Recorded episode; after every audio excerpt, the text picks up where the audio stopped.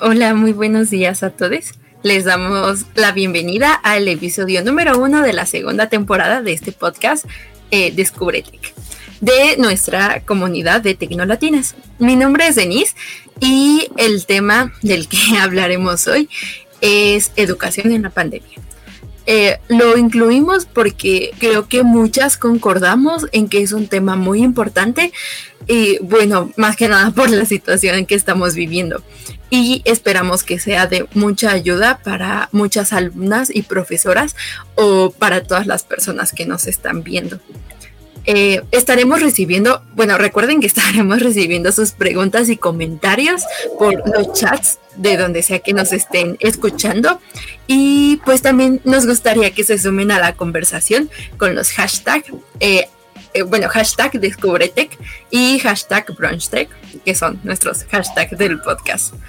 pero bueno, en, este, en esta ocasión nos acompañan mujeres realmente asombrosas y nuestras invitadas se presentarán ahorita a continuación. Y bueno, eh, realmente chicas, quiero agradecerles mucho por su valiosa participación, por estar aquí, aunque estén como un poco nerviosas. Eh, yo sé que todo va a salir muy bien. Estoy muy segura de que todas sus opiniones, tips, comentarios y todo lo que nos pueden contribuir para nuestro entendimiento en este tema o tener un mayor panorama, eh, pues nos va a ayudar mucho a, todos, bueno, a nosotras y a todos quienes nos escuchan, pues a la larga, pues para seguir sobrellevando esta pandemia. Entonces, eh, bueno, antes que nada, muy buen día a todas y podemos comenzar con sus presentaciones. ¿Les parece? ¿Quién se quiere presentar primero? Eh, no sé qué tal tú, Lili. Hola, gracias, Denise, muchas gracias. Hola, ¿cómo estás? Toda la comunidad de Tecnolatinas, gracias por haberme invitado. Eh, eh, fue muy curioso para mí porque yo soy maestra en finanzas personales, pero pues finalmente también estoy en este, en este rubro digital. Entonces, muchas gracias por invitarme. Yo soy Liliana Zamacona, soy maestra, en, soy profesora en la Escuela de Finanzas Personales de Platzi. Tengo tres cursos por allá donde les puedo platicar mi historia de cómo salir de deudas, eh, cómo tener múltiples fuentes de ingreso, etcétera. Y estoy muy, muy agradecida de poder estar con ustedes y encantada de responder todas sus dudas y este, pues compartirles finalmente nuestra experiencia con Platzi. Hola, ¿qué tal a todos, a todes? Gracias por la invitación a este super podcast de las Tecnolatinas. Estoy muy honrada de estar aquí, es mi primera vez, pero las, las, he escuchado antes y me encanta, me encanta todo lo que platican, todos los temas que tratan y bueno, ahora me toca a mí también compartir con todos ustedes. Bueno, pues yo soy Pamela, Pamela Vaz. Eh, soy mexicana y llevo dos años en Italia y desde que estoy en Italia soy maestra de idiomas y pues durante la pandemia me tocó aplicarme con la parte tecnológica, la parte digital, y sí ha sido una transición muy interesante de la que creo que todas hemos aprendido muchísimo y pues estoy aquí muy, muy contenta de compartir con ustedes también. Voy a anunciarles que quien quiera tomar alguna clase de idiomas en línea pueden entrar a languageproject.net y ahí hay algunos cursos a los que se pueden inscribir si quieren. Y pues nada, un gustazo estar aquí con todas ustedes. genial, muchas gracias. Eh, bueno, Dani o María, ¿alguna de las dos gusta presentarse? Sí, me presento. Hola y gracias a todos los que están aquí y todas las chicas que están aquí. Y bueno, nada, yo soy Daniela Peñaranda, yo soy UX Designer independiente, eh, yo soy de Venezuela, pero vivo en Francia ya desde hace unos años eh, y bueno, tengo un emprendimiento aquí que se llama Team UX y bueno, nada, sobre todo presto servicios de, diseño y, también de productos digitales, ¿no? De creación de productos digitales. Y pues el año pasado y este año soy profesora en un máster en la Escuela SB eh, de Francia eh, y doy pues clases de diseño de interfaz y también clases de diseño de interacción. Entonces también ha sido bastante eh, compleja la manera en que hemos tenido que hacer la transición, porque aunque estoy en Europa, también aquí hay algunos problemas, no todo es perfecto, y este, me gustaría compartirles esa experiencia desde aquí y cosas que a lo mejor aquí se podrían aplicar allí y cosas que también van mal aquí, aunque pensemos que todo, todo está bien. Y bueno, nada, espero que les guste la conversación, que la pasemos bien, hagan muchas preguntas y, y estamos aquí pues con contestando. Sí, creo que eso es algo importante. Me encanta que todas sean de diferentes lugares. Y por último, pero no menos importante, eh, falta Mari. Hola a todos. Eh, bueno, yo soy desde Colombia, Medellín, Colombia, y vengo acá a unirme a este grupo increíble, a hablar de un tema que me apasiona, que es la educación. Y creo que, como dijo Pamela, pues nada, esto ha sido todo un reto, a pesar de que ya, eh, digamos, eh, he sido profesora también digital, nos tocó adaptarnos y no solamente a nosotros como profesores, sino también eh, a los alumnos. Y creo que hay muchos aprendizajes que tuvimos a lo largo del año pasado, que es un honor estar aquí compartiendo con... Sí, tienes razón y me emociona que ya hay varias personas que nos saludan también desde redes sociales. Entonces, muchas por estar. Eh, pero bueno, como yo ya mencioné, mi nombre es Denis Rojas y eh, bueno, yo soy estudiante de física. Todavía no acabo de, todavía no acabo la carrera y estudio pues en la Facultad de Ciencias de la UNAM en la Ciudad de México. Entonces, em, bueno, igual soy de computación y justamente como, como ya mencionaron nuestras invitadas, o sea, les doy toda la razón. en verdad me parece un, tema bastante importante porque creo que justamente la pandemia nos acaba de dar como otro panorama y acaba de cambiar como muchas cosas que se veían para futuro y que de pronto ya están pasando y muchas otras cosas que ya están cambiando. Entonces, de verdad creo que es un tema bastante importante y estoy totalmente segura de que pues los comentarios que nos van a dar nuestras invitadas eh, nos podrán ayudar a muchas personas y y también nos ayudaría, nos va a ayudar a tener como un panorama bastante amplio justamente. Es por eso que me encanta que sean como de lugares tan, tan diversos.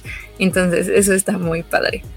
No sé, bueno, cada una sé que tiene como experiencias muy diferentes, pero a final de cuentas son muy, pues tienen como su propia, su propio punto de vista respecto a todo lo que engloba la educación. Entonces, para comenzar, me gustaría preguntarles justamente cómo les ha afectado como esta transición que vivimos abruptamente en la pandemia de pasar de lo presencial a algo totalmente digital. Entonces, no sé si les gustaría empezar, eh, por ejemplo, Lili. Claro, con todo gusto. Fíjense, les voy a platicar algo bien interesante que a mí me pasó este, para, para todos los que nos escuchan a mí me ayudó y, parece que no tiene nada que ver, pero me ayudó mucho para enfrentar esta transición. Yo descubrí hace poquito que soy eh, high sensitive person, persona altamente sensitiva, que se los recomiendo encarecidamente, que el 30% de la población lo somos y no, no nos enteramos. Entonces, a mí esto, esta, este, este temita me ayudó un montón porque yo ya desde antes de la pandemia ya, ya, había, ya me había conectado con este tema de, ser, de, de sentirme cómodo siendo introvertido y estar como que adentro de trabajando en casa, etcétera.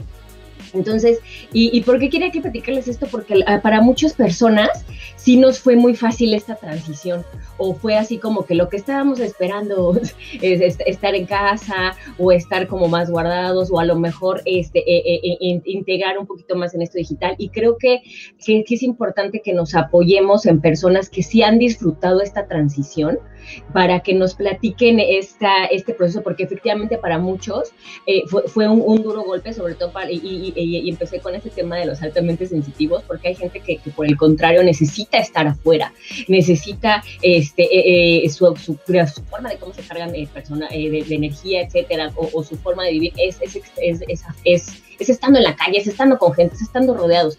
Entonces, para ellos, sin duda, debe de haber sido como un, un súper reto.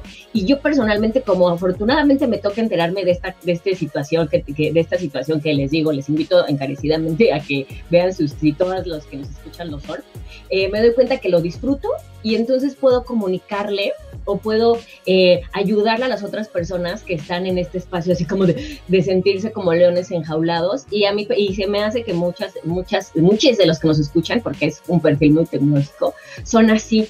Entonces creo que creo que podemos también como brindarles mucho coaching eh, emocional a esta transición. Y, eso, eso, fue como de, de, la parte que bueno además finalmente yo soy financiera eh, chicas, me encanta el dinero, entonces pues, el, pues para mí sí, la verdad es que resultó una, una oportunidad de otra fuente de ingresos al notar que había gente que esta transición, para nosotros la transición realmente fue, fue armoniosa, pero para muchas personas sí fue como un poquito mucho más tumultuosa. Sí, en eso tienes razón, como, o sea, a cada, a cada quien nos tocó vivirlo de forma diferente, pero me gustaría escuchar cómo ¿Cómo te fue a ti, Mariana?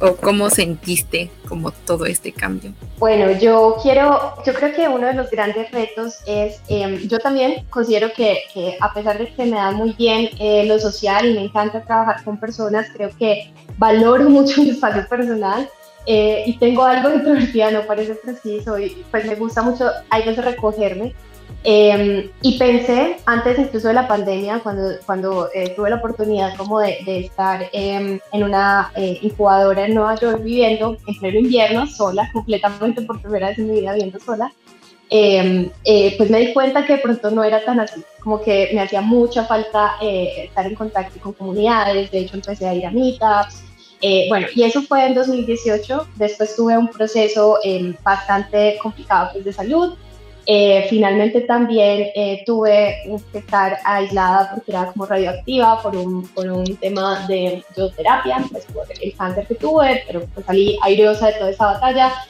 Y, y creo que eso como que eh, uno muchas veces no entiende y creo que me dio muy duro en la soledad de Nueva York, después me dio muy duro estar ese mes sin contacto ni con mi perro, ni con una planta, amor no natural. Eh, pues porque yo era tóxica para las otras personas, entonces no podía abrazar, tenía que tener distanciamiento social y luego llega 2020 eh, con otra lección más para aprender.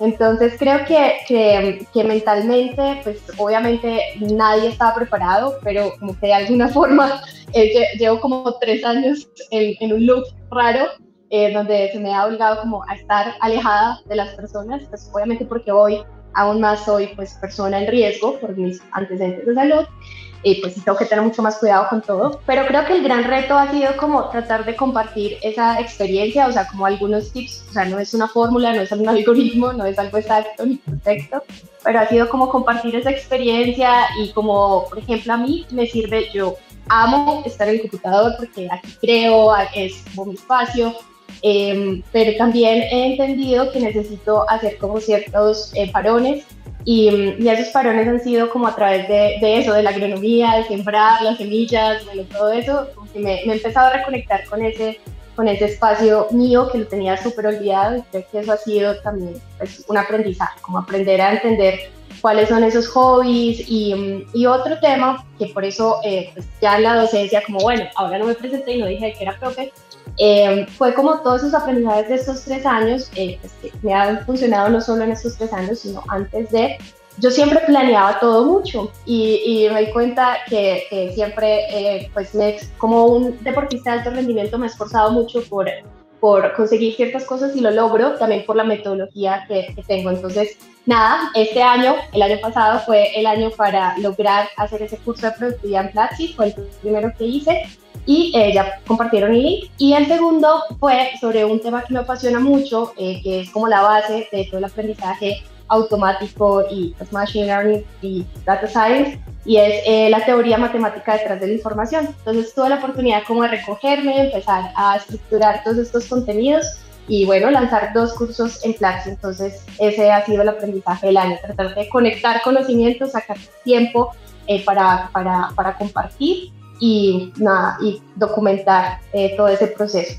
Bueno, primero muchas gracias por compartir tu experiencia, pero creo que tienes razón en el sentido de que justamente, eh, eh, bueno, siguiendo como esta idea de lo que decía Lili, de que cada quien pues lo ha vivido de forma diferente, creo que tienes razón en que la parte social pues sí nos ha afectado de diferentes maneras, o sea, dependiendo como de la interacción que hemos tenido y cómo nos tocó la pandemia.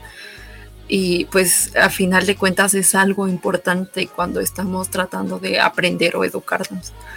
Eh, y bueno, Pami, ¿tú qué, ¿tú qué opinas al respecto? ¿A ti cómo te agarró la pandemia? A mí me agarró bien raro como a todos, pero yo, yo era una de las que como que estaba buscando, no la pandemia obviamente, pero algo que me permitiera trabajar en línea, full time, ¿no? Porque, bueno, mi background también es como muy variado, no lo voy a decir ahora, pero como que siempre era la cuestión de que no encontraba la manera de trabajar full time online, ¿no? Y casualmente sucedió esto, trabajaba presencialmente en varios, varios lugares, varias escuelas, dando clases de, de idiomas y ¡boom! Pandemia y también o sea, quería mencionar que, por ejemplo, acá, en, en, los primeros momentos de la pandemia, pues Italia fue como el país que fue golpeado duramente así, rapidísimo, ¿no? Y todo se paralizó y mm, a mí me tocó como ser de las que se quedó sin trabajo así de un día para otro. Fue como, ¿y ahora qué? ¿Y ahora qué va a pasar? O sea, eso sí como que pues me desestabilizó, fue, fue fuertísimo, fue rarísimo, pero bueno, lo siento. no, yo también lo siento, pero bueno, todo pasa, todo tiene que pasar, todo cambia, todo avanza, todo pasa y bueno, fue feo, fue muy feo. Supongo que aún hay, hay muchas personas que siguen en esta situación y lo siento mucho, pero va a pasar. Y bueno, después de eso, de, de esa parálisis, en la que a mí me agarró la pandemia, salió esto como de, ah, bueno, pues ahora todo pues va a tener que ser en línea, todo lo presencial ahora va a ser en línea, ¿no? Y era como algo que yo estaba buscando, pero en mi caso fue como, sí, ¿y ahora qué? Ahora, ¿cómo le voy a hacer? O sea, porque no, sí tenía como alguna experiencia en línea, pero tampoco soy así que, ay, sí, las 20.000 herramientas te las manejo ya y me conecto con todos mis alumnos fácilmente. No, no sé, no sé cómo pasó. En los días cuando se paralizó todo, yo me informé un buen de las plataformas que había para trabajar, para conectar, para todo. Encontré que Zoom era una plataforma que empezaba a funcionar con toda esta cosa de la pandemia y la parálisis mundial, ¿no?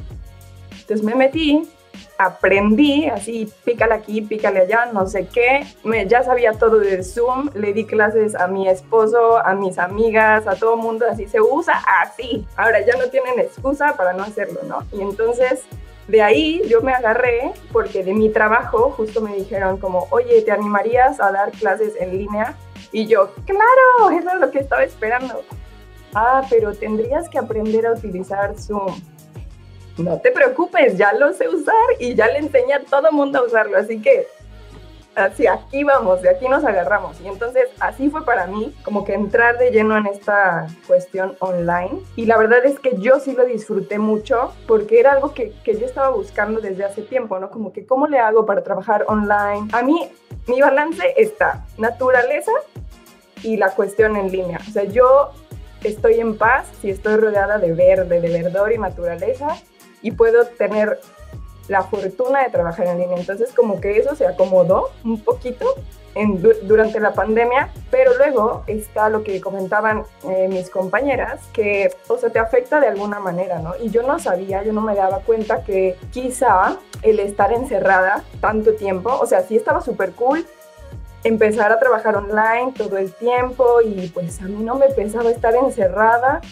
yo tranquila, pues si menos tenía que salir, menos tenía que interactuar, para mí era mejor, pero en esta segunda ola como que ya se me empezó a hacer chiquita la casa y sí me cayó como en los meses pasados como que una crisis de ansiedad muy fea, muy fuerte, como, como que me llegó después, o sea, como que el azotón de, de la crisis de la ansiedad en la pandemia a mí me llegó apenas y sí fue bastante fuerte, ya no estoy ahí porque todo pasa, pero sí como que me afectó de algún modo u otro, ¿no? O sea, entonces ahora es como que hay que balancear, no todo puede ser encierro, no todo puede ser pánico, y ahora por la pandemia no todo puede ser convivencia y socializar y todo esto, pero pues hay que adaptarse y hay que encontrar un, un punto medio, una línea por la que puedas caminar, moverte y desenvolverte, ¿no? Y pues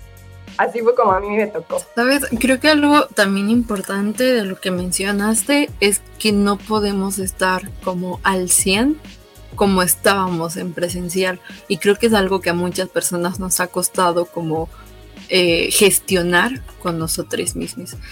Pero, ¿sabes? De eh, justo con esto que estás mencionando, eh, Jazz Campa te pregunta en Twitch cómo fue tu experiencia en dar clases de idiomas durante la pandemia. O sea, justo supongo que se refiere a esto que nos estás contando de cómo ¡buah! fue una bofetada de repente. Pues mira, yo ya, o sea, digo que mi trabajo desde que llegué a Italia, porque ahora estoy en Italia, fue dar clases de idiomas en, en una escuela de idiomas privada y también como que en varias escuelas públicas a todas las edades, ¿no? Entonces como que yo en ese camino ya estaba.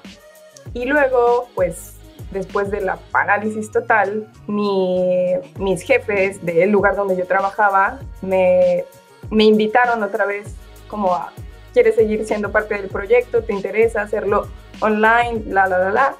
Y pues lo acepté, ¿no?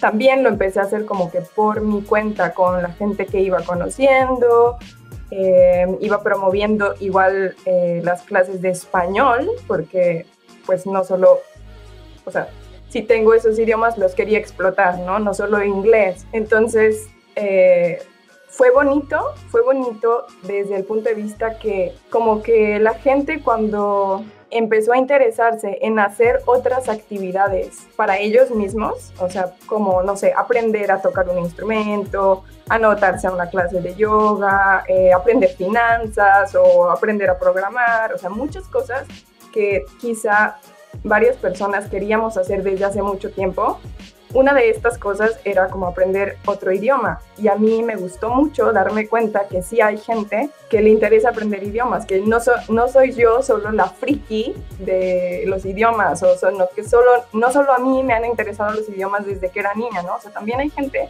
que por una u otra razón está interesada en aprender otro idioma y me encantó como tener esa conexión con mis alumnos, porque tuve varios alumnos adultos, uno a uno, que, a los que les enseñé español y a mí me encantó enseñar español. O sea, yo nunca había enseñado español y me encantó, lo disfruté muchísimo.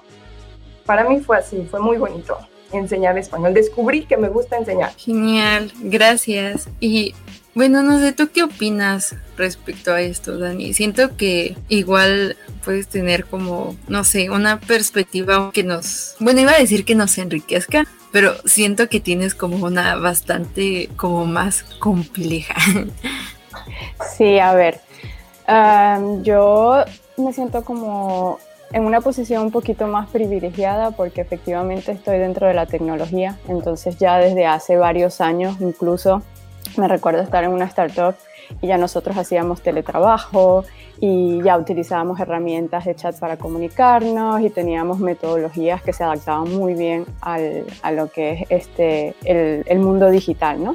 Y pues adaptar también metodologías de trabajo en, en todo lo que es el área digital. Entonces, cuando yo empecé a dar clases, yo empecé a dar clases en presencial, que me gustó mucho. Eh, yo había empezado también en el año 2018. Ay, si escuchan algo es mi perrito que está comiendo.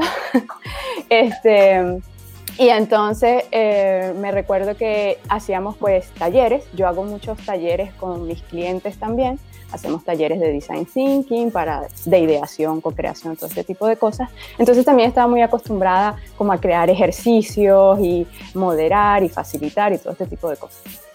Y resulta que cuando nos pasan en línea, eh, yo al principio a mi grupo quería hacer un enfoque un poco de, este, de esta manera, ¿no? Vamos a aprender haciendo y vamos a hacerlo divertido y vamos a divertirnos en todas las clases.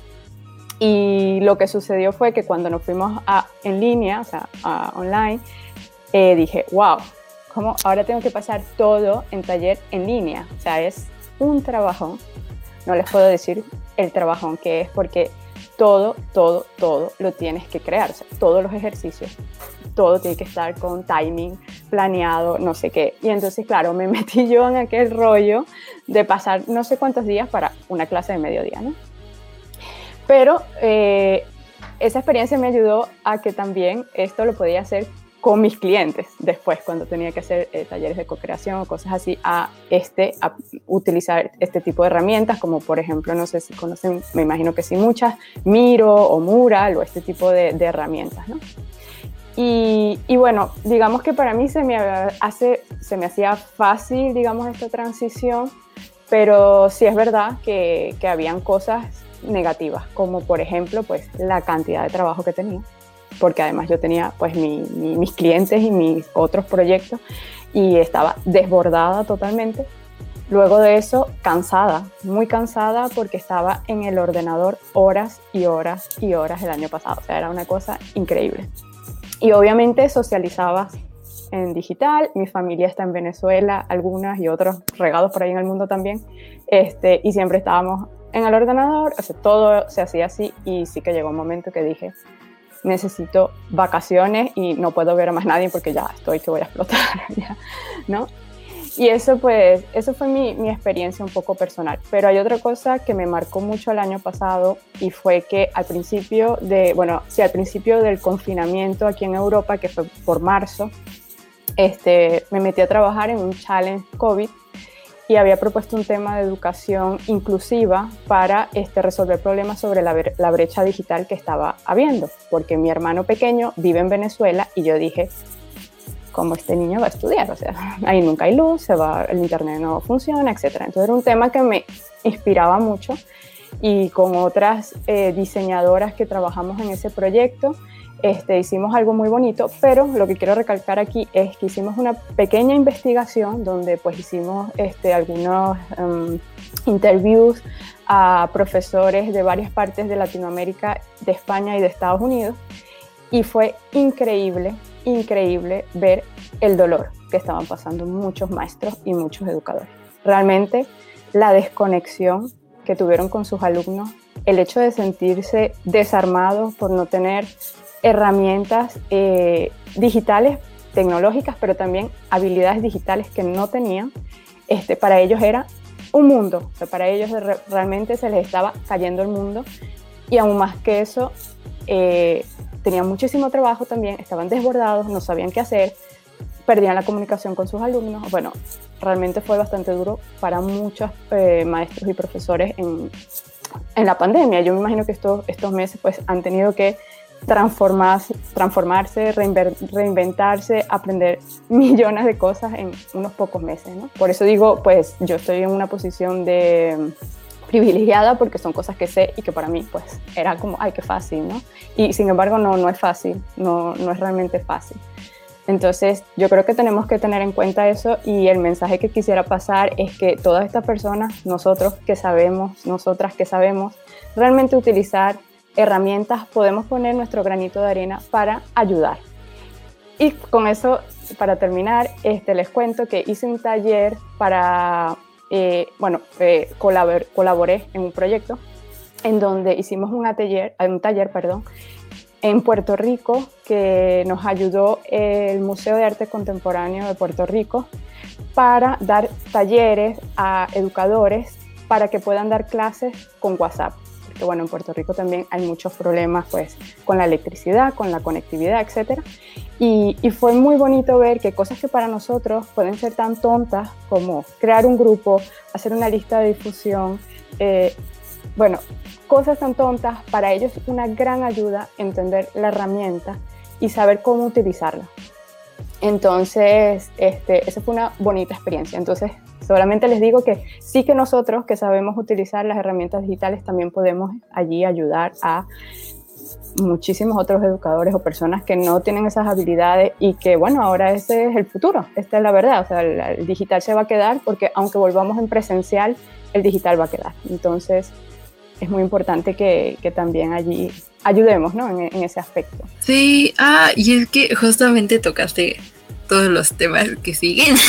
Entonces, ah, creo que justamente por eso siento que tienes como igual esa perspectiva como eh, como de varios, de, varias situaciones que a lo mejor no todas vivimos o no todas tenemos como parientes o personas cercanas que, que, nos cuenten. justo, como dices, por un lado estamos personas que eh, o sea, simplemente por el hecho de que, por ejemplo, nosotras que estamos ahorita eh, hablando de esto, o las personas que nos están, que nos están viendo, o sea, simplemente por eso, pues la verdad es que tenemos un privilegio respecto a muchas otras personas que, como nos comentó Pame, muchas personas se quedaron sin trabajo.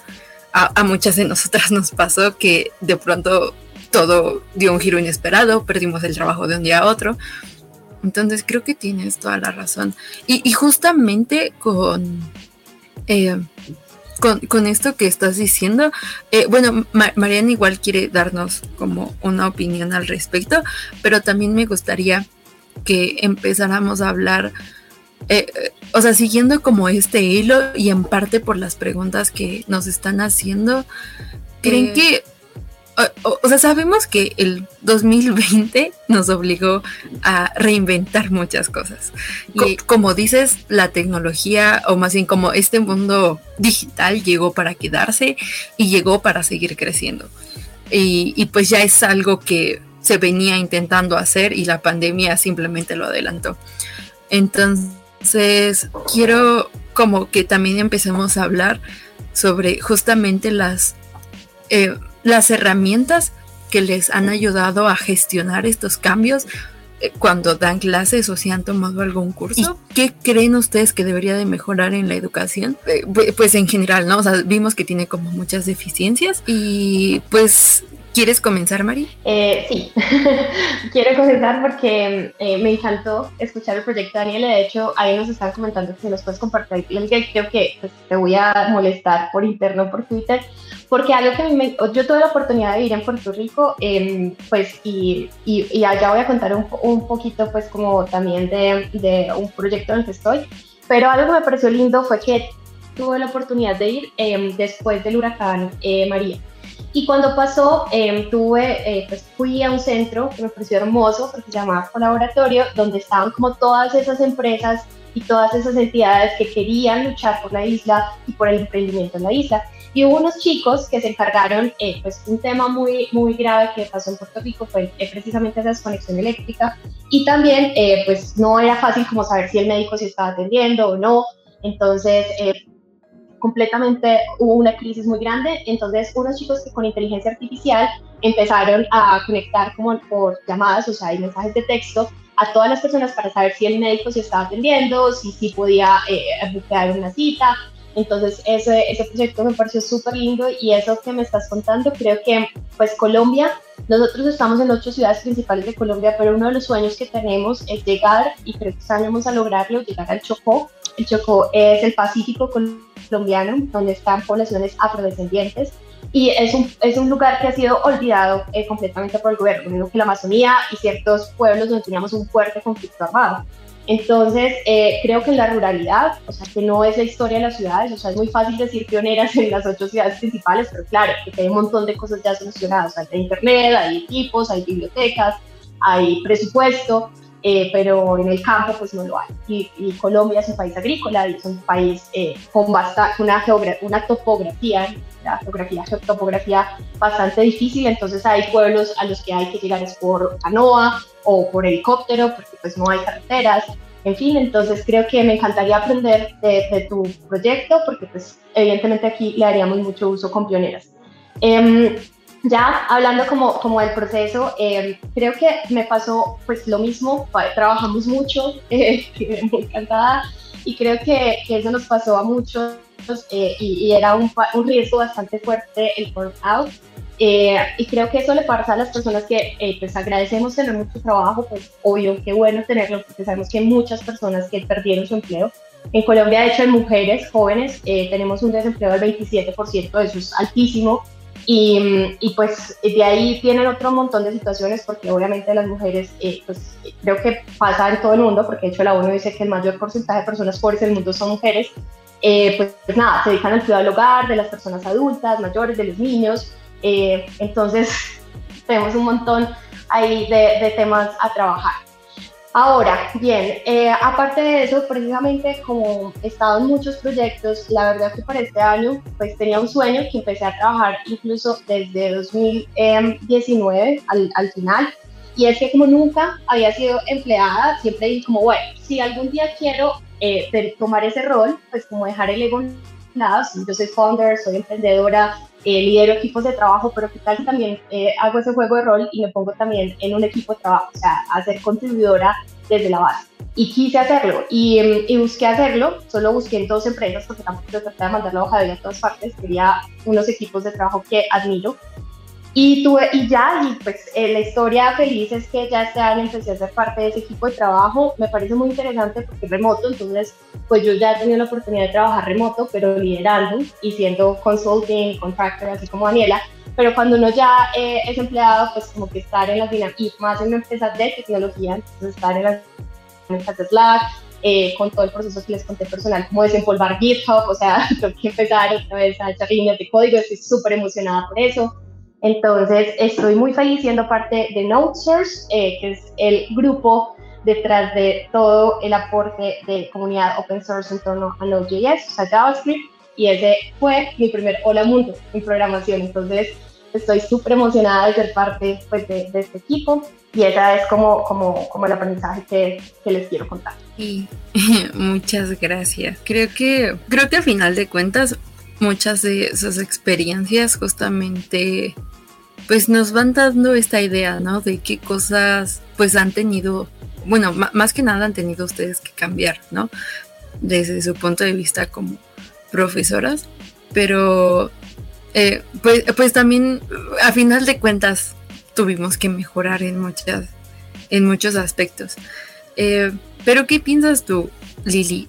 Por ejemplo, en torno a esto de, de qué se puede mejorar o cambiar de la educación o, por ejemplo las herramientas que justamente te han servido, ¿no?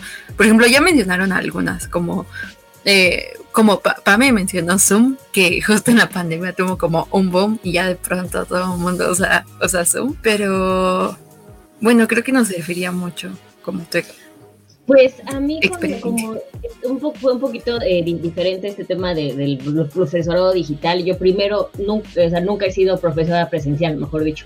Siempre, o sea, es mi, mi, mi único eh, acercamiento con el tema digital fue este, tal cual con directamente con Platzi. Yo ahí entrenaba mucho. Yo tengo años entrenando financieramente personas, pero de uno a uno o a lo mejor en grupos de cinco o diez personas.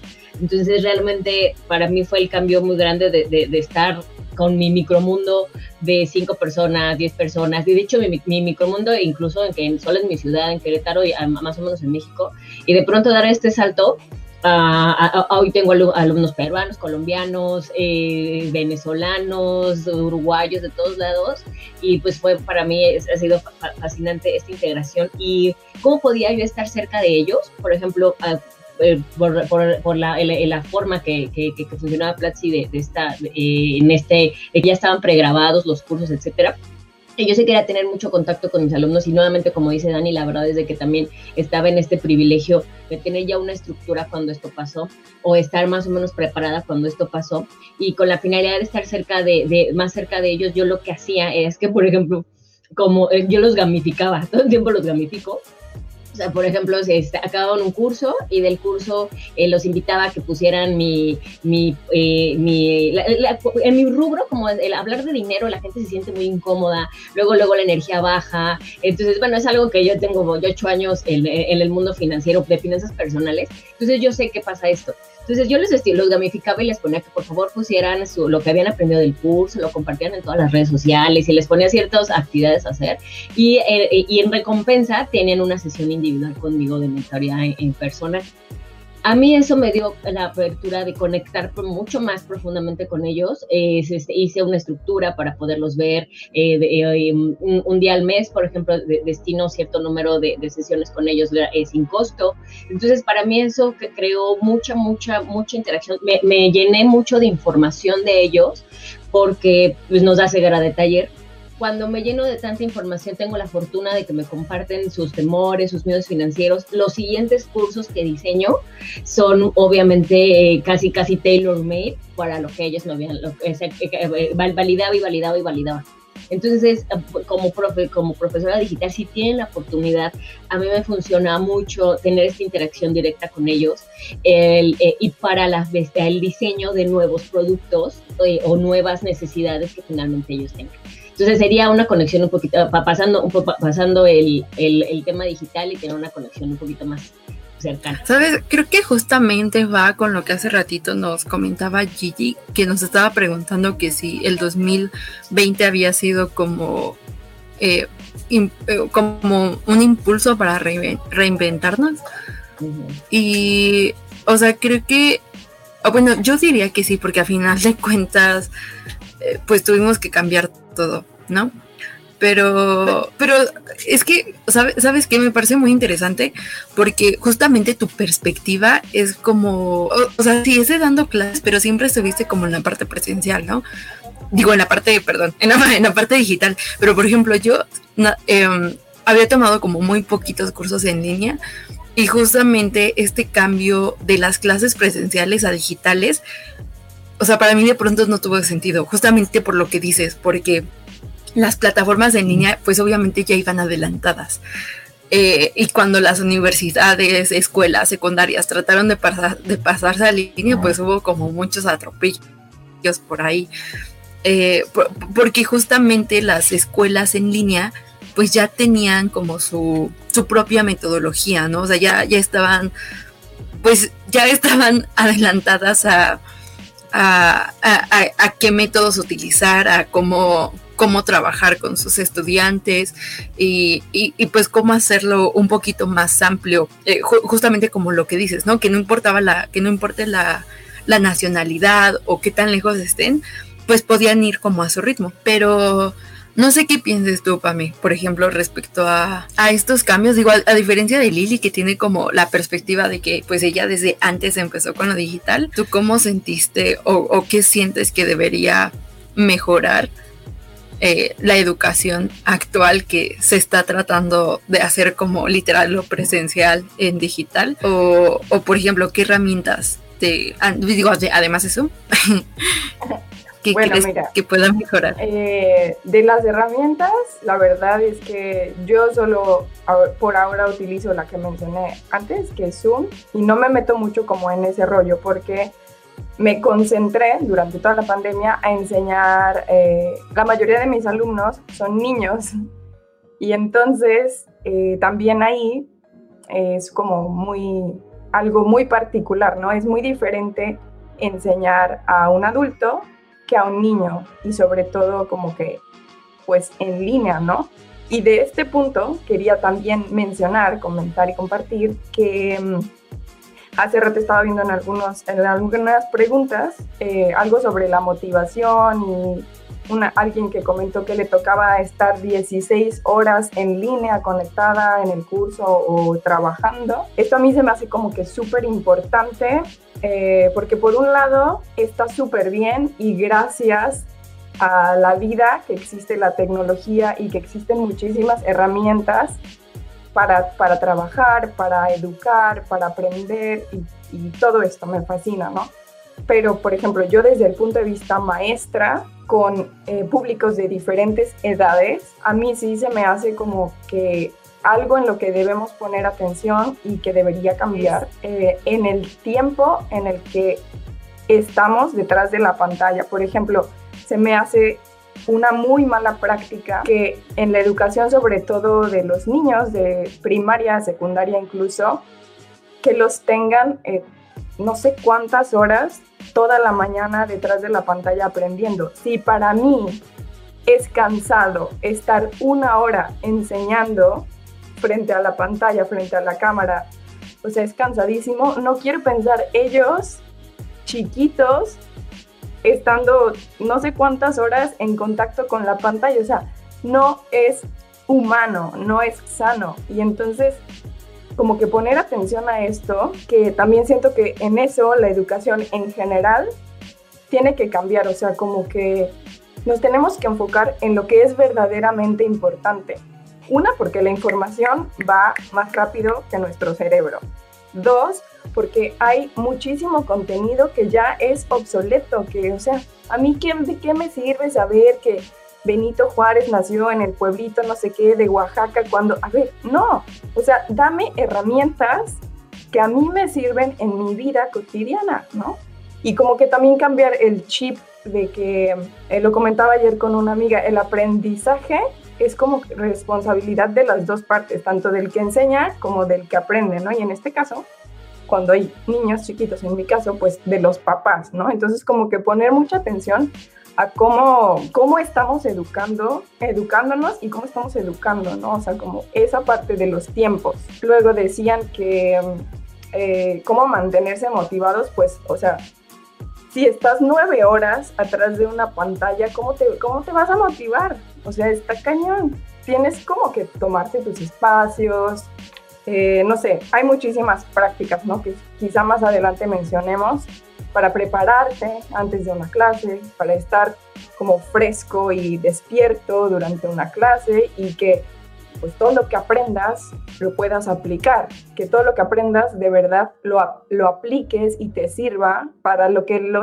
lo que sea que lo vayas a usar, ¿no? Pero siento como que sí hay muchas cosas que atender todavía en materia educativa y que, bueno, proyectos como los que mencionaba Dani, antes, ¿no? O sea, como de apoyar a la gente que, que no tiene algunos recursos o que, que, incluso por la edad, yo lo veo mucho como que con los maestros que tienen cierta edad, no sé, 50, 60 años, ponlos atrás de una pantalla y no es que no, o sea, no es que no sean capaces de, de usar la tecnología, pero no están tan empapados o tan en contacto como las generaciones de ahora, quizá, ¿no? Y a veces también eso eh, afecta, afecta la comunicación, la interacción, el aprendizaje o la educación, eh, porque justamente las personas pues no entienden cómo usar una aplicación, ¿no? No entienden cómo, cómo abrir un chat o cómo enviar un mensaje o cómo enviar un PDF por WhatsApp o cómo descargarlo, no sé, cosas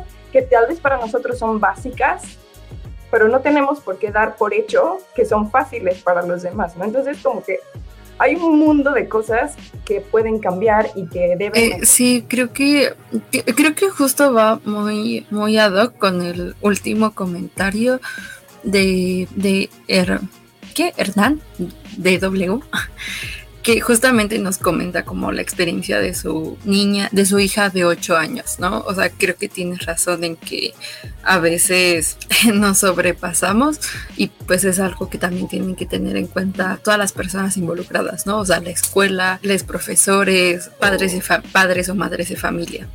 Pero, bueno, no sé, ¿tú qué opinas o, o qué punto de vista tienes, Dani? O sea, tomando en cuenta que pues estás como, o sea, tienes como estas varias perspectivas. Sí, no, yo también coincido que la educación en general tiene que cambiar. Yo pienso que esto que está pasando es porque tenía que pasar realmente. Eh, nos está dejando muchas enseñanzas, no solo a nivel de la tecnología, sino también las metodologías que utilizamos para enseñar. Obviamente estamos ahora en una era muy diferente y, y esa era pues requiere de otros o de otras habilidades eh, que necesitamos los seres humanos, sobre todo los niños y los adolescentes, a, que, van a venir a, enfrentarse realmente con nuevas, eh, nuevos retos que van a ser mucho, o, que yo pienso que van a ser muy complicados, ¿no? Por decir algo, el cambio climático, ¿no? Entonces, hay una cosa que habías dicho, Denis, hace rato, dijiste literal presencial, que si queremos pasar realmente las clases literal en presencial, eh, es imposible es imposible. O ya tenemos que meternos en la cabeza que no, no. Porque ya como decían, pues hay un tiempo de atención que tienen las personas eh, en cuanto a, estar en la pantalla. Por ejemplo, creo que fue IBM que ellos sacaron unas cifras y decían que, por ejemplo, un taller que hacías en línea no podía durar más de dos, eh, dos horas y media. ya te están diciendo ellos que hacen muchos experimentos, ¿no? Te están diciendo efectivamente una persona, más de esto ya no va a aprender más. Entonces, si tú tienes obviamente un niño dándole clases durante ocho horas en una pantalla, es súper difícil. Sin embargo, sí es verdad que los niños aprenden eh, mucho más rápido. También hay estudios que hablan un poco sobre eso, los he leído. No les puedo decir efectivamente todos los detalles, pero sí pueden buscar porque sí que había leído sobre el tema. Y, yo pienso que sí, que hay que adaptarse al, contexto actual en el que estamos y empezar a decir, ok, ¿cómo vamos a, transformar esto? Si todo va más lento en el digital, porque es verdad, todo tiene que ir un poquito más lento. Este, entonces, ¿cómo adapto yo mis cursos para que realmente las personas aprendan? Entendiendo que las personas van a aprender porque primero le das el conocimiento, luego lo tienen que aplicar, o, mejor dicho, tú les das de conocimiento, pero ellos realmente no han aprendido, ellos lo toman cuando lo aplican, realmente es que lo integran. Entonces, ¿cómo haces eso si estás siempre en una pantalla? Entonces, por ejemplo, eh, hay personas que están eh, haciendo eh, algunos ejercicios en donde los niños tienen que ir a coger objetos en su casa, hacer otro tipo de actividad que como que los traiga a la, realidad para que puedan aprender a lo mejor un concepto o cosas así. Entonces, realmente ahora tenemos también como educadores eh, decirnos realmente, ok, ¿cómo puedo ser creativo? ¿Cómo puedo yo salir de la caja y también prepararme? Porque si yo no me preparo, tampoco entiendo las herramientas y si no entiendo las herramientas, eh, es un problema. Entonces, para mí, la educación sí tiene que cambiar en sus metodologías y tiene que haber una alfabetización digital. Es decir, las personas tienen que entender el digital de verdad. No es que yo estoy en Instagram, WhatsApp, yo sé mandar un mensajito. No, no. Hay, todo eso son herramientas y son canales. Y los niños pues ya no aprenden eh, como, como en el curso, que está el profe y está el público y les enseño. Eso es lo que hemos reproducido un poco en el digital pero realmente hay millones de canales. Entonces, si tú te preguntas, ¿cómo, cómo yo aprendo a través de, de, Internet? Te vas a dar cuenta que no aprendes así, que utilizas muchos canales, que utilizas el YouTube, que ves eh, una película, que lees un blog, que haces un curso en línea, que chateas, eh, que estás en grupos eh, especializados, yo no sé qué. Entonces, te empiezas a dar cuenta que las personas utilizan múltiples herramientas para aprender. Entonces los docentes ahora van a tener que aprender a utilizar múltiples herramientas para, uno, mantener la atención de sus alumnos y para también empezar a aplicar de mejor manera los contenidos a un mundo digital que es totalmente diferente. Entonces hay como que esa adaptación que es muy importante. Y para mí el reto más importante que va a haber en el mundo es realmente la brecha digital. Es acceso para para todos, si es posible, todas, eh, de, lo que son aparatos eh, electrónicos, smartphones, mm, computadoras, tablets, lo que sea, acceso a Internet, acceso a Internet incluso a banda ancha y empezar a eh, realmente alfabetizar a las personas digitalmente. Yo pienso que esos son es un reto muy, muy, muy grande que, que, es donde vamos a ver la diferencia de que se mejore realmente la educación en línea. Eso es más o menos que pienso.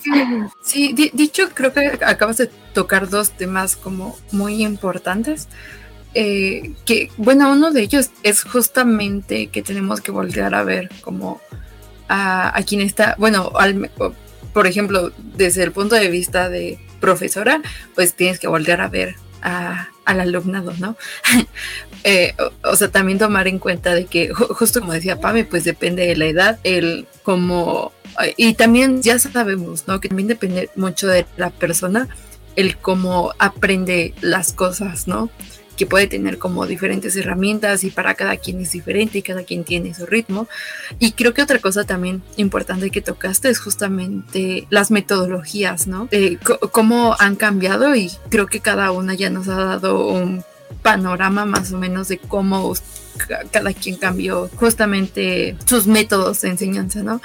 Entonces, creo que quien tiene un poquito más de como un panorama más digital es Lili, justamente en cuanto a cuáles son, por ejemplo, si yo fuera eh, profesora o si alguien de quien nos está escuchando es profesor o profesora, ¿qué, metodologías recomendarían para justamente evitar caer como en, estos errores o eh, como en esta dinámica de querer pasar tal cual lo presencial como solamente en línea, ¿no? O sea, sí tienes que hacer cambios y, justamente como mencionaban, pues tienes que, o sea, tienes que tomar en cuenta los tiempos y que eh, pues como ahora todo es en línea, mucha gente pasamos como todo, digo, a mí, a mí se me pasa, yo como estudiante, luego estoy todo el día en la computadora y no me doy cuenta porque pues estoy haciendo tareas y que siendo mensaje a una amiga o le mando mensaje a mi equipo, auxilio, no sé hacer nada.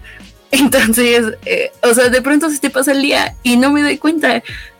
Y, pues sí es súper cansado y luego pues estás todo el tiempo en el mismo lugar y es muy agobiante mentalmente.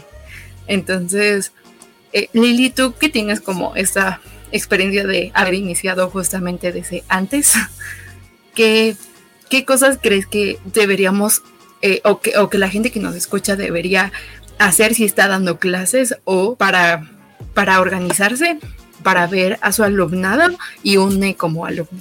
Pues el, um, a mí no me funcionaba muchísimo que, bueno, también parte pues de la, finalmente, que también Marian comparte conmigo esta experiencia, ambas, ambas son dos profes en Platzi, y pues ellos este, finalmente tienen esta, eh, que yo compartí, yo les invitaría mucho a que justamente empezaran a voltear a ver la pedagogía digital, no sé si existe ese, esa, e, esa, ese término, pero pues por ejemplo, hay ciertas metodologías o, ciertas Mm, mm, eh, por ejemplo, María no me dejará mentir como en, en, Platzi son tan importantes los chunks. Eso quiere decir que, que, por ejemplo, un curso no debe de durar más de 10 minutos, 8 minutos, un bloque, porque pues es lo que alcanza eh, el, el cerebro como que digitalmente a, a, a entrar, calentar motores y estar en esta integración sin duda, sin duda, sin duda, mi, mi, tip para los profesores, yo sé que, que deben de tener una, una, carga cognitiva brutal, pobrecitos, o sea, de, verdad, pero eh, es poquito a poquito ir migrando, no traten de, de, de instalar sus,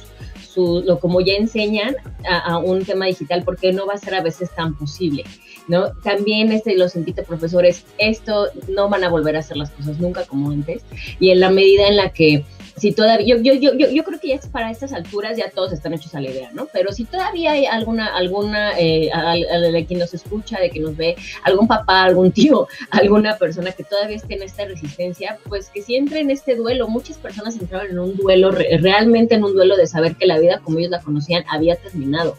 Imagínate un profe, o sea, profesores de 30, 40 años.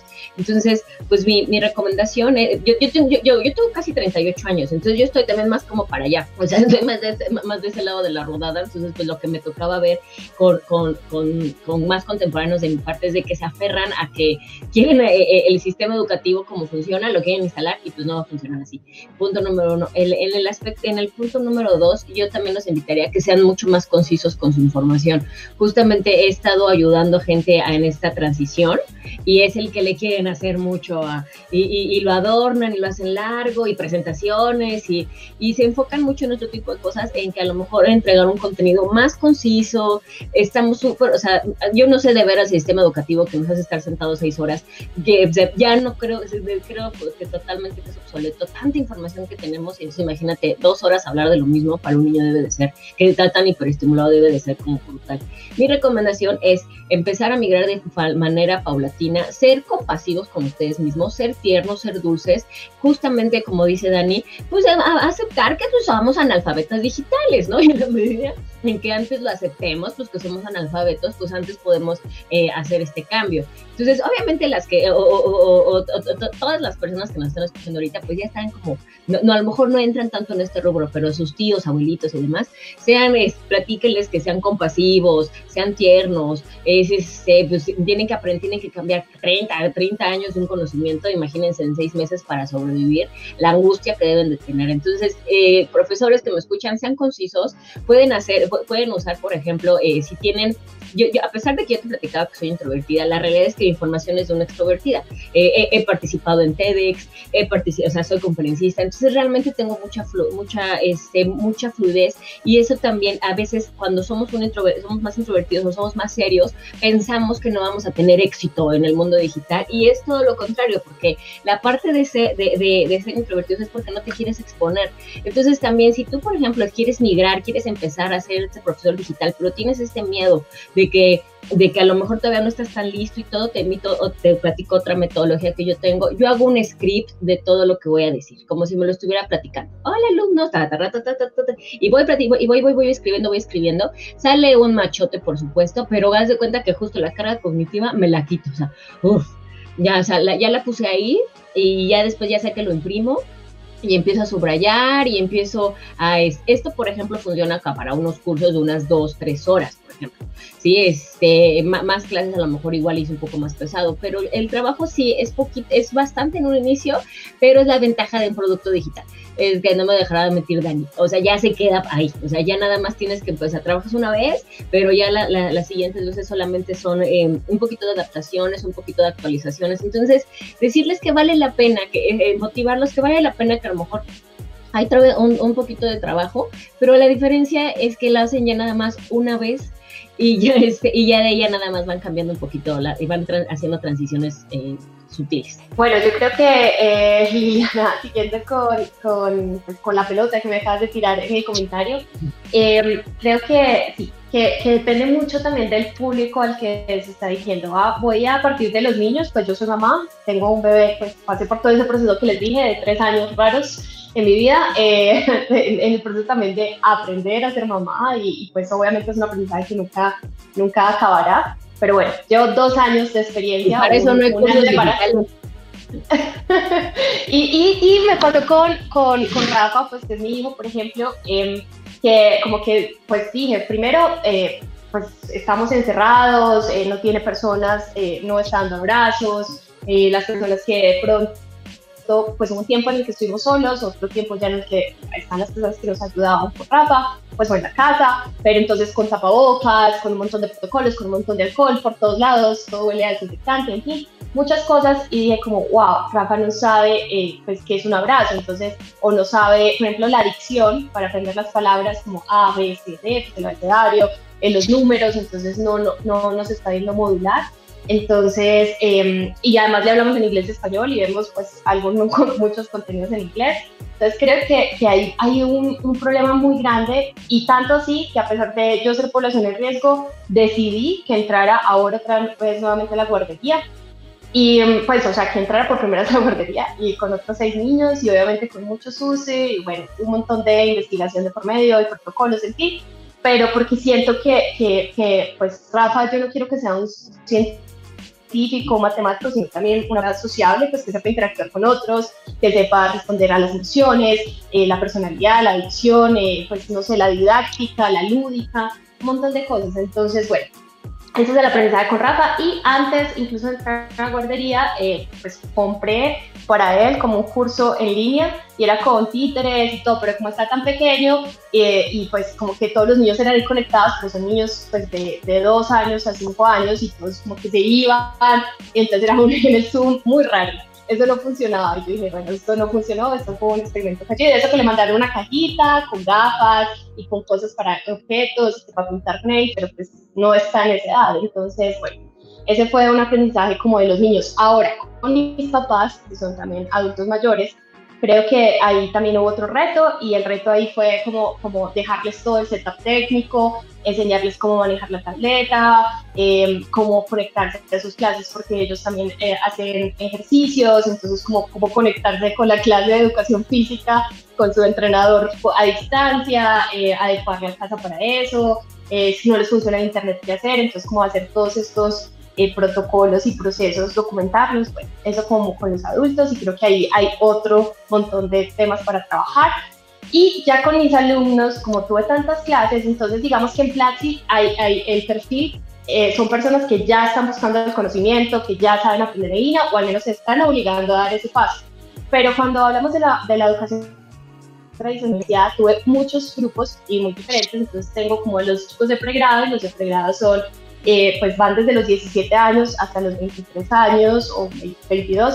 Entonces son chicos jóvenes que se obligaron a estar en línea. Entonces, primero están haciendo una carrera de 5 años, muchos, digamos que hay 5 que son muy, muy participantes en la clase o pueden llegar hasta 10, pero son grupos de 30 personas, o sea, 30 personas ahí conectadas, básicamente obligadas a estar 3 horas, 4 horas y uno, y uno pues trata de manejar los tiempos, como decía Liliana, como que pues no podemos estar ahí mucho tiempo, entonces como bueno, un video, damos un video, 10 minutos, hagamos un foro de discusión, hagamos un trabajo de un proyecto del caso, eh, qué opinan ustedes, cómo lo hacemos, bueno, en fin, como, eh, y se sentía, yo creo que la emoción también, como, como los sentimientos, yo no sé, es muy loco uno estar conectado y poder sin ver la cámara, porque por eso el profesor es el que enciende la cámara, los estudiantes no están obligados a encender la cámara. Entonces uno muchas veces ni sabe quién está detrás. Y algo que me pareció eh, eh, curioso es que a pesar de eso uno podía como sentir, como, como que yo no sé si eso es Bluetooth o algún, alguna red, eh, las personas que sean de, sepan de Internet de las cosas podrán entenderlo, pero como que uno empieza a, a conectarse con ellos y entender que están bajos de ánimo, eh, cuando no están bien. Y yo era como, wow, esto cómo, cómo, ¿cómo es posible que uno entienda eso y sepa eso con una interacción donde no hay cámara, donde no hay, eh, eh, no está participando en el chat y puedo sentir a la otra persona que está conectada. Yo me quedaba asombrada de eso.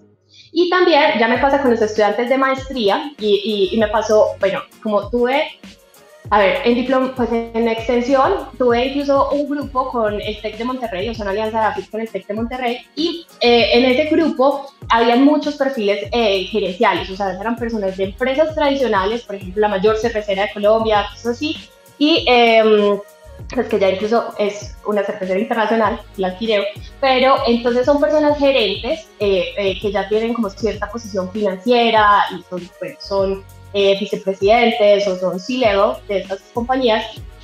Y me pareció increíble porque son personas que están aprendiendo, pues eh, ese curso particularmente era como transformación digital, entonces quieren aprender de tecnología, pero como son personas que está, quieren aprender tecnología, ellos yo creo que, que, dentro, de su, dentro de su contexto pues es difícil para ellos coger como un montón de herramientas, saber de lenguajes, eso les parece aburrido porque están acostumbrados a administración, a finanzas, a números, otros temas.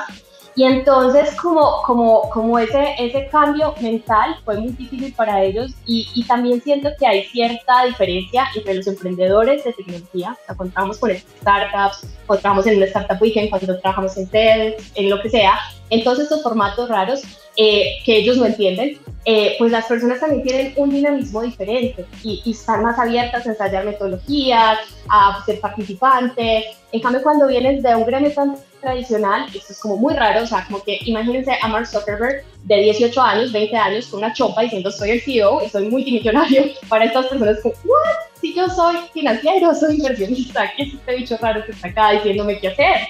Yo llevo años haciendo eso. Entonces, creo que es un sector que todavía falta como un poco mm, de sensibilización, entonces incluso eh, desde la vestimenta, desde cómo uno se comporta con ellos, entonces como que pues no puede estar en t-shirt, sino que hay que estar como con el pelo cepillado, el blower, eh, ya más formal, para que ellos pudieran entender el respeto y el nivel como de conocimiento que yo tenía para, para Otro tema es la edad, entonces como es que eres muy joven. Y ese tema de eres muy joven es como, no, pero es que obviamente eh, una universidad certificada en calidad se va a esmerar por tener un profesor pues que ellos han validado, ¿cierto? Que sí tenga experiencia y que sí haya tenido en cierta puntuación, que a uno lo califican también como profesor. Entonces, pues, mis puntajes han sido pues muy buenos, o sea, de 4, 7, 4, 8 para arriba. Entonces, como que eh, creo que hay muchas aristas y creo que también depende de el estudiante que está detrás. O sea, si está obligado, quiere y tiene también la sensibilidad de aprender, o sea, está abierto a aprender. Entonces, la motivación de por qué está aprendiendo. Muchas personas, incluso ya hablando de educación no tradicional, con pioneras, eh, cuando hemos hecho mentorías o espacios de aprendizaje más cerrados, que son 20 personas, 15 personas, eh, muchas veces son técnicas, o sea, hemos hecho espacios de aprendizaje pues, de Machine Learning, por ejemplo, y nos damos cuenta que solo quieren conectarse a hablar, pues como a conectar con otro ser humano, a ver otra pantalla. O sea, que es algo más emocional que técnico. Entonces, ahí les conté como muchas versiones de tipos de estudiantes y tipos de situaciones que, que, hemos enfrentado. Y para terminar y cerrar, porque sé que hay mucho por aportar en las chicas que están acá y que estamos aprendiendo todos, creo que hay muchas herramientas. Em, yo con la universidad trabajo con Teams porque ellos son eh, Team Microsoft, digamos así. Eh, si estoy en eventos, he estado en Zoom, eh, Weekend lo hicimos por Discord, eh, hay, veces hemos hecho eh, transmisiones por YouTube, por Twitch, eh, en Platzi son pregrabados de 10 minutos, donde también hay un chat y hay veces hay unos en vivos. Entonces creo que hay multiformatos y hay multiplataformas. Lo importante yo creo que tiene que ver mucho más con el que ya debemos cambiar nuestro chip y estar dispuestos a aprender de diferentes maneras y a conectarnos con el profesor. El profesor también tiene un proyecto de ser eterno estudiante, o sea, eterno aprendiz, estar tratando también de aprender de la otra persona que está allá y creo que es algo que es directo. Sí, totalmente, ¿sabes? De hecho, creo que va un poco en el sentido de los comentarios que nos hizo, por ejemplo, Caro, dale Caro, Gigi y María Mariano, Marius, Marius, que nos han estado como preguntando y escribiendo en el chat respecto a, que, en cuanto a herramientas pedagógicas, ¿no? Y, de hecho, eh, Lestres nos eh, les han preguntado justamente si saben como de recursos justamente pedagógicos más adaptados como pues ahora a lo que estamos viviendo y al curso que está tomando pues la educación en línea. Y, bueno, no sé si alguna tenga algún recurso o recomendación. Eh, y si no, o sí, sí, para que la compartan ahorita. Y para terminar, me gustaría tocar como también un tema importante, que es justamente eh, lo que mencionaba ahorita al final Marian. Eh, bueno, ¿qué hay detrás de la eh, detrás de la pantalla, qué onda con los alumnos. Entonces, no sé si les gustaría compartir algún recurso o recomendación. A ver, me, voy a lanzar ahí. Em, sí. No, no tengo un recurso específico que dar o un libro específico, pero pueden ir a YouTube porque yo soy muy curiosa y entonces yo me meto allí y hay millones de vídeos que hablan sobre cómo dar clases en línea. Eh, es un problema porque tenemos sobreinformación, pero yo les aseguro que van a ver que se repite un poco los consejos y que sí que, eh, a ver, no es que sea súper difícil, pero que tenemos que tener realmente las ganas de hacerlo. Y, eso es lo más difícil, tener las ganas y cambiar el mindset realmente de, de cómo hacemos las cosas. Entonces yo pienso que también hay blogs hay ahora cursos en muchas eh, plataformas que están dando realmente cursos sobre este, sobre este tema y, yo pienso que van a encontrar muchísima información en internet sobre el tema. De verdad, hay por todos lados. O sea, es el temazo del 2020 y va a seguir este 2021. Eh, lo único que recurso que les puedo dar de manera personal es que yo utilizo mucho el design thinking en la educación. Entonces pueden leer sobre eso si les interesa. Eh, justamente es, una, es, un, es un enfoque que se utiliza sobre todo en diseño, pero eh, la idea es que seamos un poquito más empáticos nosotros ya como docentes eh, o como profesores, educadores, en el nivel que estén, con, con los alumnos para ver qué, qué realmente ellos necesitan y hacerte tú la pregunta realmente, ¿por qué estás enseñando hoy? Porque el 2021 tiene retos para el futuro. Entonces tenemos también que ponernos en ese, en ese, en ese zapato ¿no? y preguntarnos eso.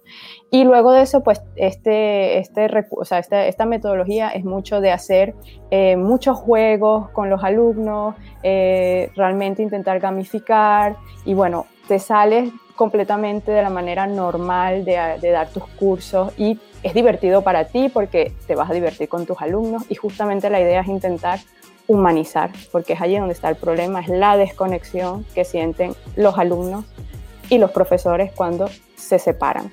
Eh, para hablar un poquito de los alumnos rapidito, eh, simplemente tenía aquí apuntadas unas cositas que mientras estábamos hablando y yo les diría a los alumnos y también a los profesores, pero sobre todo a los alumnos que aprendan también, obviamente esto no lo va a aprender un niño, pero los, los más adultos, que aprendan a ser eh, autodidactas. Eso es realmente una competencia que tenemos que tener hoy, así vayamos a la universidad, así tengamos una educación formal. Y los propios profesores también tienen que enseñar a sus alumnos a saber encontrar la información en Internet. Tienen que enseñar a sus alumnos a ser autodidactas. De esa manera además te quitas trabajo. Tienes que saber, porque ellos te van a copiar a ti, qué, qué recursos tú utilizas, a qué plataformas tú vas, de dónde tú sacas la información, porque todo todo, todo lo que das ya está en, el Internet. Entonces, realmente ir a buscar eh, esa, eh, irlos a motivar a ellos a que cuando ellos se vayan del curso, ellos mismos solos eh, vayan a buscar sobre el tema, porque se aburrieron durante dos horas, pero se quedó en mente que tenían que buscar tal cosa y luego van y lo van a ir a buscar en el Google. Entonces es importante también eh, esa parte, ¿no? Tanto los alumnos, ser un poco más autodidactas ustedes y no se quedarse solo con eh, lo que vieron en ese curso y los profesores ayudarlo al contrario. Y después yo les diría que hay que descansar. Si somos alumnos de verdad, yo también soy alumna, o sea, yo también estudio, me gusta mucho estudiar y me canso igual, se me cansan los ojos y, y una de las cosas que me ha ayudado mucho fue aprender a, cuál es el impacto que tiene la tecnología en mí como ser humano y de esa forma te haces un poquito más consciente de, de, ese, de, esa, de ese problema y dices, ah, ya sé que me está afectando. Por ejemplo, algo interesante, eh, la vista, ¿no? estar siempre pegado al ordenador, este, no, es que, no es solo que te va a dañar la vista, que te va a dar miopía, no, es que estamos dejando una parte de nuestro cerebro que no está funcionando, que es simplemente mirar a lo largo. Entonces, todo este tipo de información es bueno que como alumnos empezamos a buscar cómo me afecta a mí la tecnología realmente, para poder entonces empezar a aplicar mejores hábitos con, con ella, ¿no? Y, y, bueno, y luego de eso quería decirlo, buscar mentores, buscar redes de apoyo, porque son allí los sitios en donde vamos a estar junto con otras personas, así sea de manera digital, para ayudarnos, si tienes un problema, si quieres saber más de un tema, eh, etcétera, ¿no? Entonces yo pienso que eso, eso es muy importante. No sé si alguien quiere decir algo más. Ah, sí, solo, solo una cosa. Eh, salud mental. Quería hablar de ese tema rapidito solo porque aquí en Francia hay, una, hay un problema de salud mental enorme. Y yo pienso que eso se va, está en todos lados, no es que solo aquí. ¿No? Y eso es muy importante y es porque no sabemos utilizar efectivamente la tecnología. Entonces, tanto los alumnos como los profesores ah, tenemos que aprender, tenemos que aprender muchas cosas para reducir todas esas cosas que están pasando de manera negativa, porque la tecnología sí nos puede dar muchas cosas positivas. Justamente, justo, justo hacia allá quería ir. De hecho, eh, bueno, para quienes estén escuchando, eh, las recomendaciones que ahorita nos dio Dani y también Pame y Marian compartieron varios recursos que se están poniendo en los chats. Entonces, eh, para que los puedan checar. Y, justo a eso quería ir con el tema de, la parte del alumno, que no, creo que, bueno, no he visto como comentarios que nos hagan desde, desde esa perspectiva, más que, por ejemplo, el que nos comenta ahorita Hernán sobre su hija que está aprendiendo eh, eh, justamente que ahorita lleva las ocho materias que ve por Zoom y, y pues que no sabe cómo eh, más en que de pronto se encuentra agobiada, ¿no? Entonces, o sea, desde mi punto de vista, eh, creo que ah, creo que tienes toda la razón en cuanto a lo de salud mental, porque eh, bueno, a mí me toca verlo, ¿no? Y también con mis compañeros. Llega un punto en donde ya no puedes. De hecho, de hecho a mí me pasó justamente de diciembre para acá. De pronto tuve como como ese eh, colapso, ¿no? Como, o sea, ya no podía con nada. Y a pesar de que eh, eh, he usado como muchas herramientas y, siempre tengo como, necesito tener todo organizado, o sea, llegó un momento en el que ni, eso podía, ¿no? Y justamente era porque me faltaba como... Dar, darme un tiempo para mí, o sea, de que de pronto estaba todo el día en la computadora y no me daba cuenta, o, o empecé a dejar de respetar mis horarios de comida o mis horarios de sueño.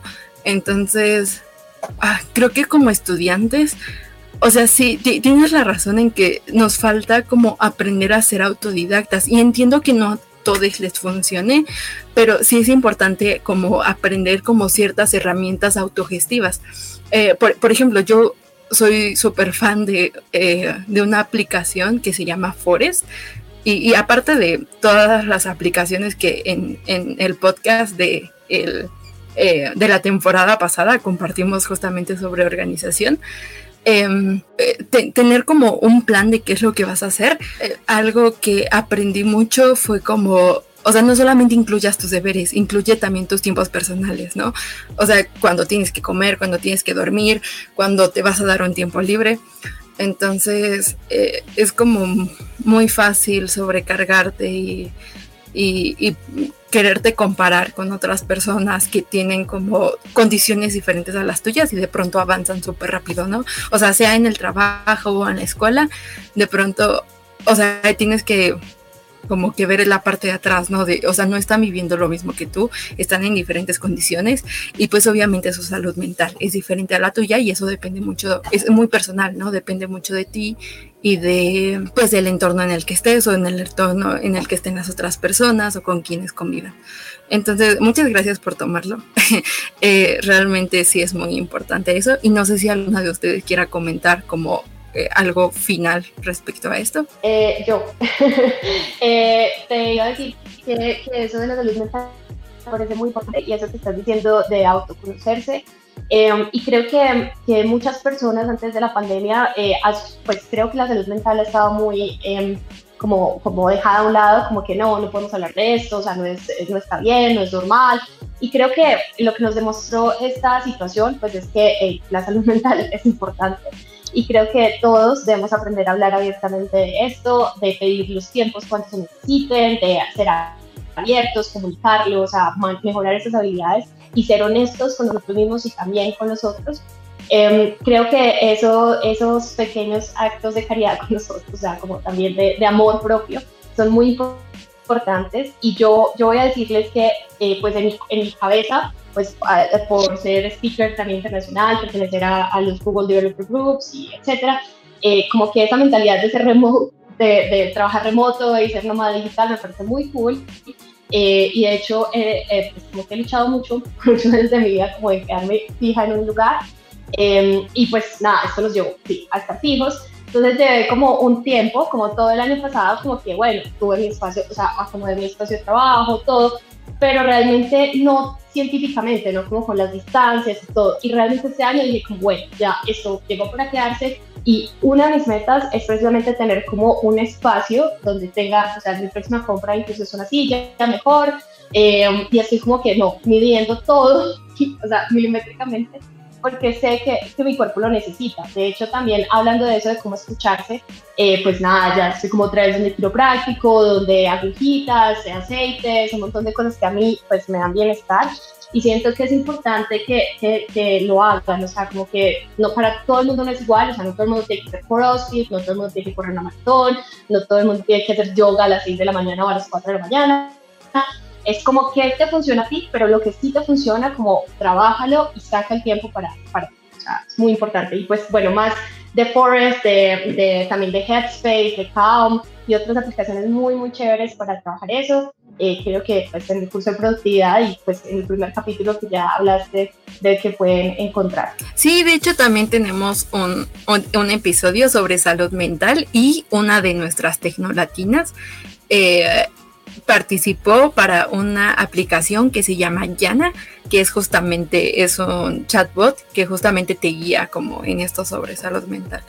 Pero sí es algo muy importante que todos los estudiantes debemos como tener en cuenta, saber reconocer y pues también saber pedir ayuda. Como, como pueden ver, las, bueno, aquí nuestras profesoras no es que sean robots detrás de la pantalla, también son humanas. Y, y nuestros profesor, nuestros profesores detrás de la pantalla también son humanos. Entonces, creo que a veces también como estudiantes lo olvidamos.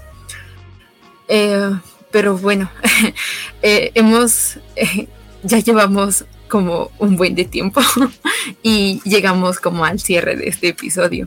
Sé que todavía falta muchísimas cosas y pueden tener como muchas preguntas por las experiencias que nos contaron nuestras invitadas, eh, que, que de hecho en sus en sus pantallitas tienen como sus usuarios de, de, Twitter, entonces igual pueden ir a hacerles preguntas por allá, utilizando también como los hashtags del, del, del podcast. Eh, y, pues la verdad es que se han presentado ideas como muy importantes y, y puntos de vista pues increíbles, ¿no? Porque justamente tienen como eh, diferentes perspectivas y llevan como trayectorias diferentes en, eh, en, en, esto del el mundo digital. Pues sí, eh, nos faltan como muchos episodios más para poder abordar como temas más profundos al respecto. Pero pues en esta ocasión eh, creo que tendrá que ser todo por la conversación, si no sería demasiado largo. Eh, y por favor, a todos, a todos, a quienes nos estén escuchando, eh, no dejen de seguir como sus redes sociales de nuestras invitadas, dejarles sus preguntas si es que tienen como eh, dudas más específicas o en la cuenta de Tecnolatinas en donde se estarán compartiendo varios de los recursos que pues ya nos han, no, nos han enseñado o nos han dicho que les han servido. Y muchas gracias por eso. bueno, también eh, bueno, son personas que siempre son activas eh, con todos esos eh, los problemas que pudieran tener. Entonces, la verdad creo que es algo muy bonito que podemos reconocerle a nuestras invitadas. Pues en general encuentran a varias de las chicas de Tecnolatinas en arroba Tecnolatinas en todas las redes sociales de esta comunidad.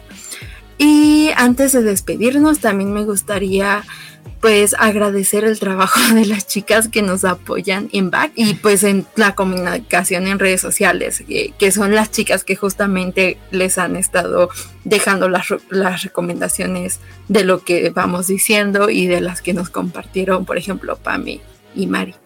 Eh, que justamente, bueno, atrás de backstage tenemos a Gema, a Alex y a Caro. Muchas gracias, chica, por acompañarnos. Y bueno, ya, por último, eh, les invitamos a compartir este episodio si les gustó o a hacer recomendaciones si quieren que sigamos hablando o profundizando algo en especial sobre este tema de educación. Eh, a través de nuestras redes sociales con los hashtags de eh, hashtag tecnolatinas, hashtag descubretech o hashtag brunchtech. Pues sí, es un tema muy importante, es muy relevante y espero que, bueno, si lo comparten, estoy segura de que a muchos de sus seguidores también les puede ayudar o les puede interesar. Entonces, muchas, muchas, muchas gracias por acompañarnos.